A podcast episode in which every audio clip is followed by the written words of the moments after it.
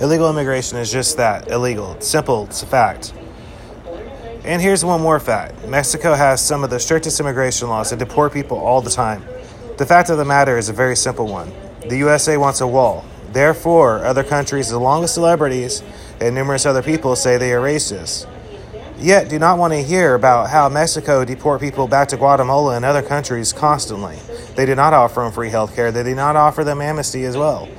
Trump has offered a deal to help the children that are illegal. The Democrat Party has set forth and declined that. All this brings back things to my mind. When I was working at a job at McDonald's, one of the employees was a proud illegal. It was when Trump was running back in the day. After hearing her complaint, I asked her, So, are you going to go vote? She said, No, I'm illegal, so it wouldn't matter anyways. And then went on about how Trump is racist. This lady had a house, a very nice house at that, a new car.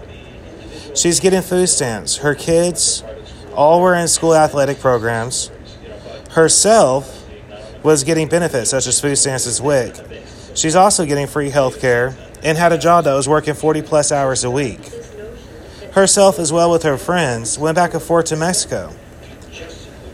Another example I have is I was once lost a job and replaced by an illegal immigrant, an illegal immigrant who was uh, related to the head kitchen manager. You know, thinking back on it, the fact that I lost that job, I went back and I asked him. I said, you know, what's the reason for you? I was a kitchen expo. Let me back up a little bit. Um, and you know, part of being a kitchen expo is you have to get orders out to tables at a certain amount of time. So I had the general manager yelling at me, get them out faster.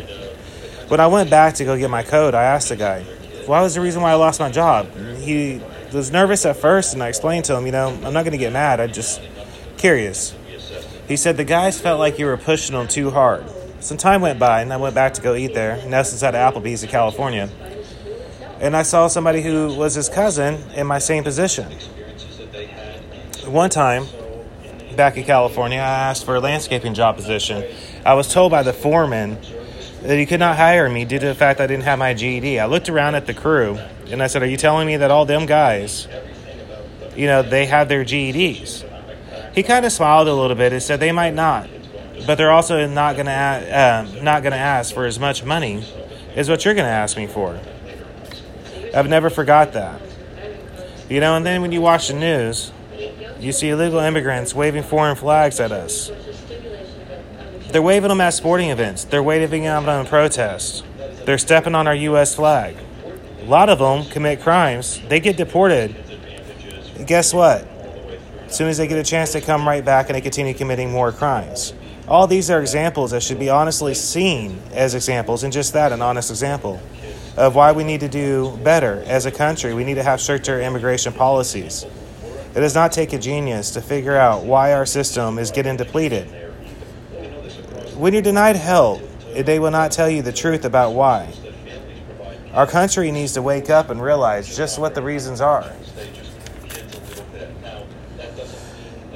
The whole depletion things, you know, you got to understand something. They have to make up the money somehow. They can't just print up more money for us to use. Everybody thinks it's that simple. It's a lot more complicated than that. The whole DACA thing that's recently come back, you know, this is a new thing. Will come back and it will ultimately bite us in the ass for this simple reason. So, how does our Border Control determine which child really is the child of the person who has the child? I once heard an NPR interview where the guard was saying there's no way to really tell. Understand this children are taken and threatened, either themselves or their family, if they tell you the truth. Secondly, who is going to pay for their health care, education? Ultimately, they will become the responsibility of us taxpayers. At the same time, we will let we will let in criminals because they don't they can't tell if they're their family or not. Also understand that there are illegals from other countries. All countries.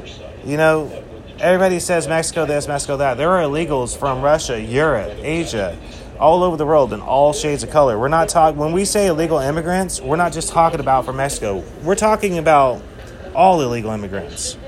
That needs to be recognized. The fact of they're going to deplete the system even more and become the responsibility of us taxpayers. Meanwhile, our taxes are going up and things are getting harder for us to be able to survive.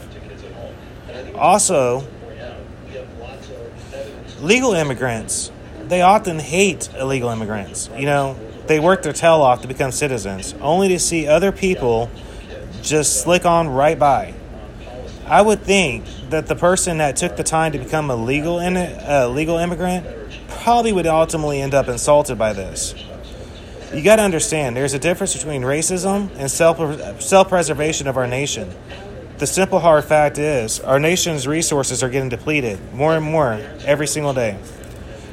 For those that don't know what depleted means, it means we're running out. We're running out of free healthcare. We're running out of school programs. We're simply just running out. We can't we can't keep dishing out money that we don't have. This means we are some countries have made this mistake. Look around the news. I'm talking global news the ones that made this mistake, they end up in civil unrest, ultimately against their own countries. See, you have to understand for every action, there is an equal consequence. It is a sad time that we're living in, where if you have an honest opinion, you are labeled a racist. I have no clue what happened to our great nation. We used to stand up, stand by our country and our government. Even if you didn't necessarily agree with our, what our commander in chief did, you still stood by our country, our soldiers, the police. I truly hope at one point we will get back to where we used to be. It's a sad state of affairs whenever you see people just walking around disrespecting police, disrespecting our troops. It's really like history's reversing itself, and we're not living in that time period no more. You can't really go on about racism this and racism that because the simple fact is, it's not like it once was.